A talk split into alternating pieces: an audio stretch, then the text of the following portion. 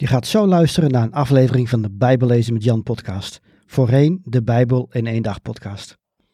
De genoemde links in deze uitzending kunnen verouderd zijn. Kijk op bijbellezenmetjan.nl of in de omschrijving van deze aflevering voor meer informatie over hoe ik mensen en kerken kan helpen met het lezen, begrijpen en geloven van de Bijbel. Welkom bij de Bijbel in één dag podcast. Mijn naam is Jan Heijnen. Ik ben auteur van het boek De Bijbel in één dag. Ik geloof dat de Bijbel Gods woord is en dat we allemaal deel uitmaken van zijn verhaal. De Bijbel is ook een vreemd boek soms. Ik help christenen de Bijbel te lezen, te begrijpen en te geloven. Op de Bijbel kun je het e-book De Bijbel in één dag gratis downloaden. Ook kun je de paperback bestellen of je inschrijven voor een van mijn cursussen of seminars. Oké, laten we met de aflevering beginnen. En we zijn nog bezig met de brieven van het Nieuwe Testament.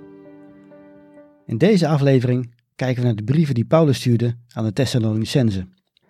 1 Thessalonicense en 2 Thessalonicense. Handelingen beschrijft hoe Paulus de kerk in de Griekse stad Thessalonica stichtte. Verschillende Joden en niet-Joden in de stad kwamen snel na zijn aankomst tot geloof. Maar de vervolging kwam al bijna even vlug. Het duurde niet lang voor Paulus en zijn team de stad uit moesten vluchten. Hoewel hij bleef evangeliseren in andere steden, vroeg Paulus zich ook af hoe het met de christenen in Thessalonica ging. Paulus stuurde zijn medewerker Timotheus en die kwam met een positief rapport terug. De gelovigen bleven trouw aan God, ondanks de vervolging die ook zij te verduren hadden. Om hen te bemoedigen en om hun vragen te beantwoorden, stuurde Paulus twee brieven. De eerste is waarschijnlijk rond het jaar 50 geschreven. In dezelfde periode als de brief aan de gelaten. En de tweede, niet veel later, waarschijnlijk in het jaar 51 of 52. Paulus begint zijn eerste brief met te danken voor het geloof van de Thessalonicenzen. Het feit dat ze in geloof met liefde reageren op de vervolging geeft hem grote vreugde. Hij bidt dat God hen door die liefde kracht zal geven zodat ze zuiver en heilig voor God zullen staan, wanneer Jezus met de engelen terugkomt. Dit gebed is een scharnierpunt in de brief, want Paulus werkt de thema's heilig leven en Jezus' terugkomst vervolgens verder uit. Hij spoort de Thessalonicenzen aan zuiver te leven en geen seksuele zonde toe te staan. Dat betekent dus een radicaal anders leven. Want in Thessalonica vond veel misbruik, hoererij en overspel plaats. De basis van een heilig leven is liefde. De Thessalonicenzen laten al zien dat ze onderling lief hebben en Paulus moedigt dan aan nog meer te groeien in liefde.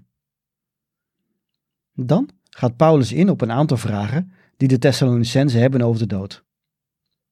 Waarschijnlijk waren er recent enkele mensen omgekomen, wellicht zelfs vermoord vanwege een geloof in Jezus, en de christenen vroegen zich af wat het lot was van gelovigen die sterven.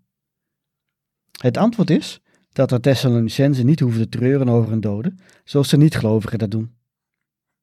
Na zijn of haar dood leidt Jezus de gelovigen naar God toe. Op een dag komt Jezus bovendien terug uit de hemel. Dan worden de doden, die Christus toebehoren, opnieuw opgewekt en zullen zij samen met de nog levende gelovigen Jezus tegemoet gaan. En vanaf dat moment zullen we voor altijd bij Jezus zijn. Het is wel belangrijk dat we waakzaam blijven want we weten niet wanneer Jezus terugkomt. Het kan vandaag zijn, maar ook eeuwen later. Als Hij terugkomt, moeten we daar wel klaar voor zijn. Wanneer ben je klaar? Als je geloof en liefde draagt als een harnas en hoop als een helm. Vergeld geen kwaad met kwaad, streef juist naar het goede.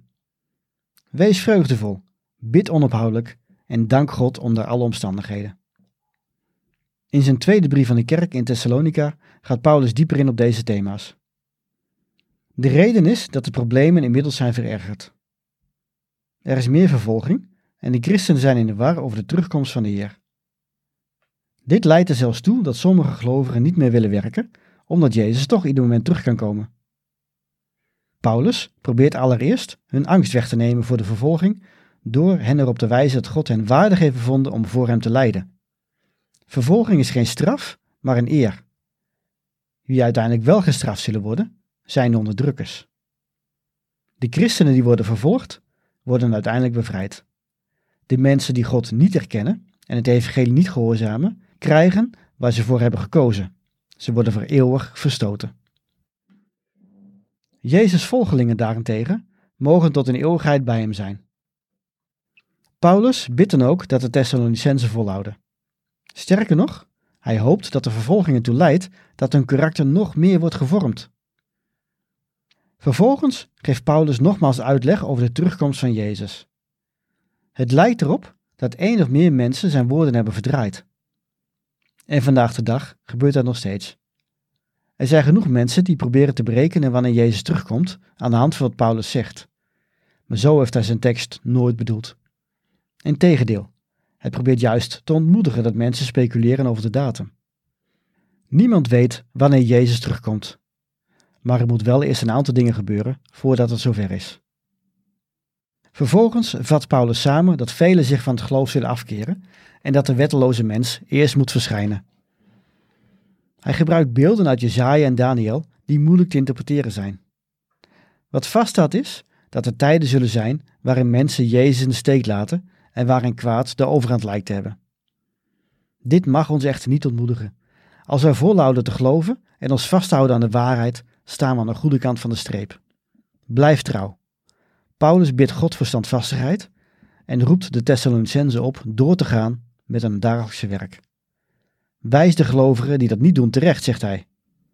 En tot slot vraagt hij God om de Thessalonicenzen vrede te schenken. Tot zover Paulus' boodschap aan de kerk in Thessalonica. In de volgende aflevering gaan we kijken naar wat hij schreef aan zijn discipel Timotheus.